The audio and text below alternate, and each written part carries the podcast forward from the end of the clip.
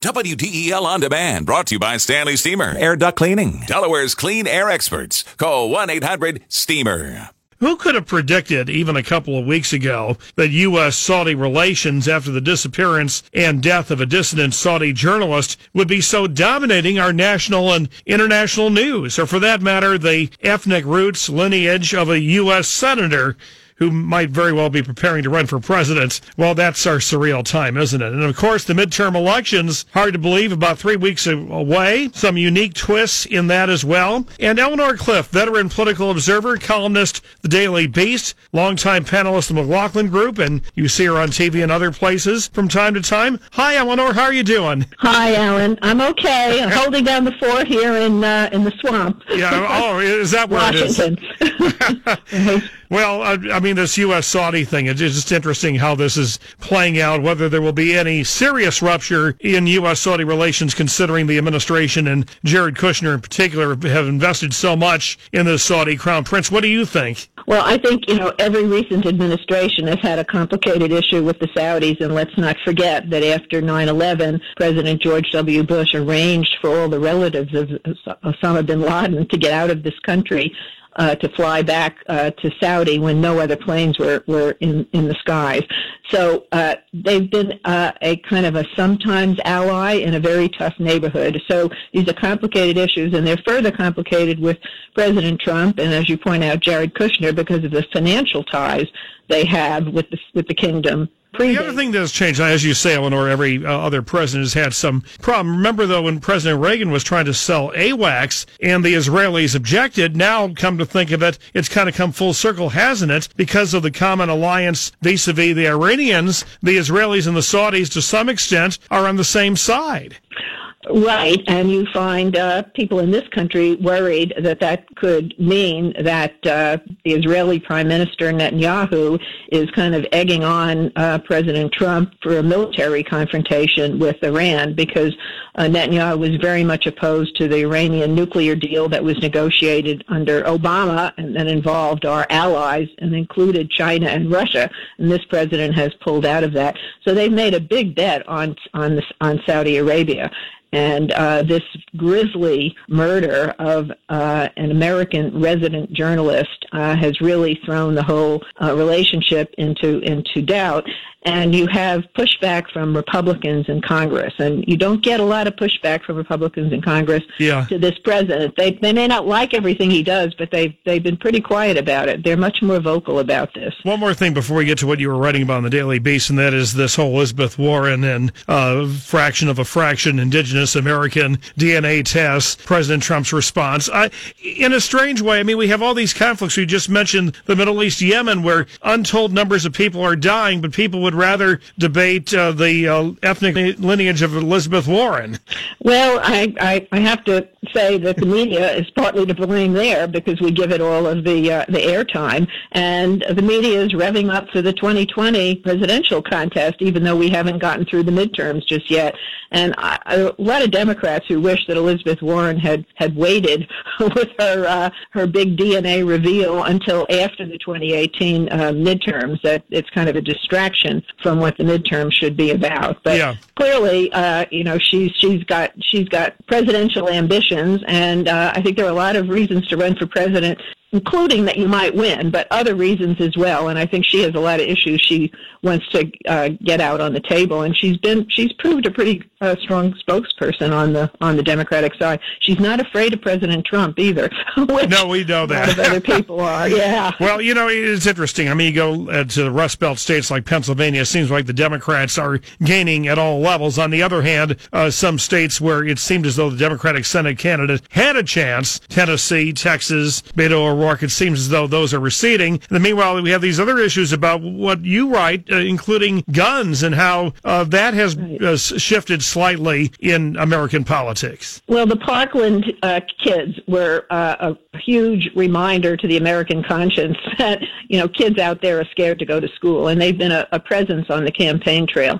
So I wanted to see how it was playing out. What I found mostly is that Republicans are not showcasing their NRA A-plus ratings, but it's hard to find Democrats who are running outright on gun control issues, but it's a part of what you would call a subset of issues that's motivating, particularly women in suburban districts, college-educated women, and I think they're the cohort that's going to give the House back to the Democrats. But I agree with you. I think the Senate still looks like it will remain in Republican hands, and the Republicans could probably gain a couple of seats. Well, it's interesting, for example, as we get to health care and Obamacare and all that, it seems there the pendulum has shifted a bit, where some Republicans are kind of downplaying outright opposition to every part of the Affordable Care Act, and some Democrats are using it as a wedge to play it up.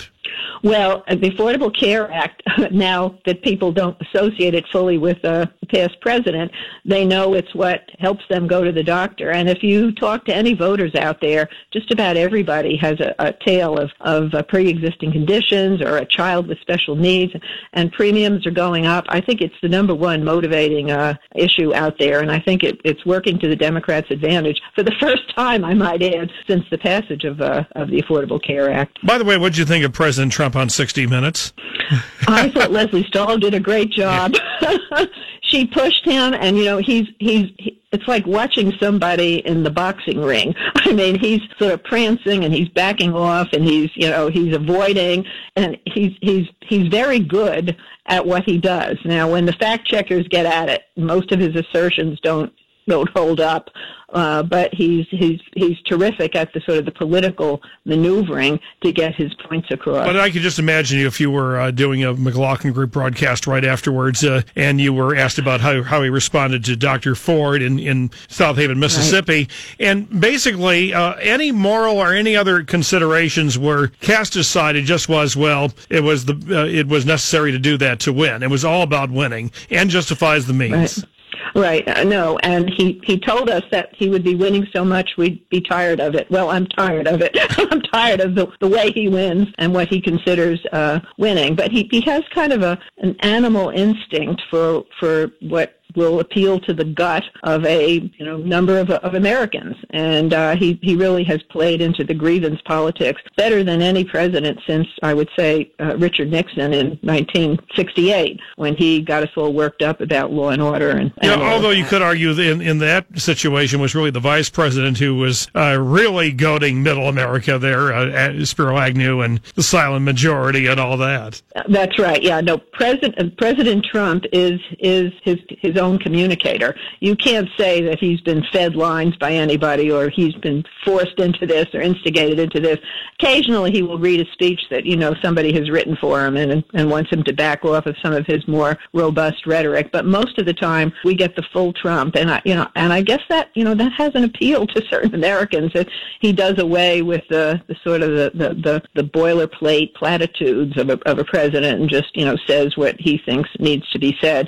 Fortunately, that's given a lot of Americans license to say whatever is on their mind, and it's that a lot of that has exploded on social media. Yeah, conservative and liberal. I could turn it around and say, though, that for any other president with an unemployment rate at this level and the economy seemingly still going in all caliber, except for obviously continuing fears about the escalating trade war, any other president, his popularity ratings would be in the stratosphere. Right. Yeah, I think his personality and the crudeness that he's brought to the presidency is depressing the job performance ratings that he should be getting. And so he often steps on his own good story. You know, he has good news on the economy to tell, but he's turned the midterms into a referendum on himself and a referendum on all of the things that Americans don't like about him, as opposed to, you know, touting the good news. Well, I guess that's probably good for Republicans in the states that they have, their congressional districts, and it's probably bad, though, in some of the Rust Belt states that went Trump, but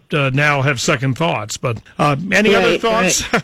Right. Well, I mean, it does seem as though the reckoning is coming on November 6th, and it looks as though, you know, you don't want to talk too soon, like the Democrats may reclaim at least a small foothold on power in the House. I doubt they'll get the Senate. And that will give them the ability to do some things. Number one, I think they could probably just stop the citizenship question, which the administration is trying to add to the census, the 2020 census, a question that will depress the count. And the census is all about getting a head count. It's not about who's legal in the country and who isn't legal in the country. So, you know, they can have some impact there. And I think there are a number of, you know, they can stop some things happening in the Trump administration. They can give us some needed oversight. I don't think they're going to jump into impeachment right away, although a lot of Democrats would like that. But I think that would be foolish. Yeah, it's also kind of the progressive versus establishment sides of the party and what the political analysts are saying. Okay, Eleanor, nice talking to you. Right. Thanks. Well, thank you.